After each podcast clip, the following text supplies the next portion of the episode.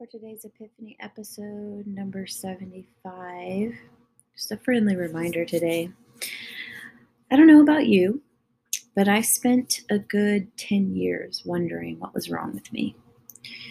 My first impulse with relationships was to say yes to everything and everyone, to give away all parts of myself. Give, give, give, give, give.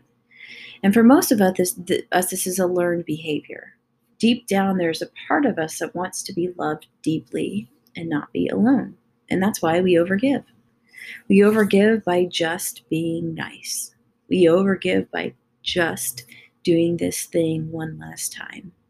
We overgive by just giving them one last chance. We overgive by just not saying anything. And this may have worked when we were kids. We may have lived in a family system where overgiving was normalized. But now, as adults, this doesn't work for us anymore. And sometimes we feel like a child in an adult's body.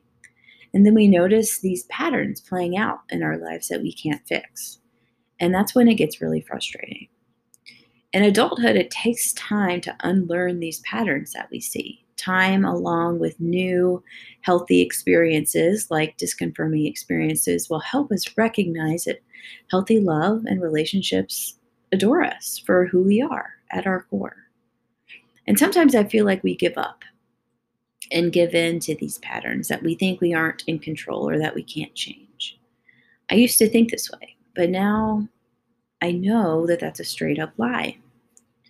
I want. And now I have relationships in which I can show up as me and be deeply revered in that way. I see it in all of us, in every one of us. The first step in breaking the pattern is knowing it's there. Done. Now, what's next? In big love today.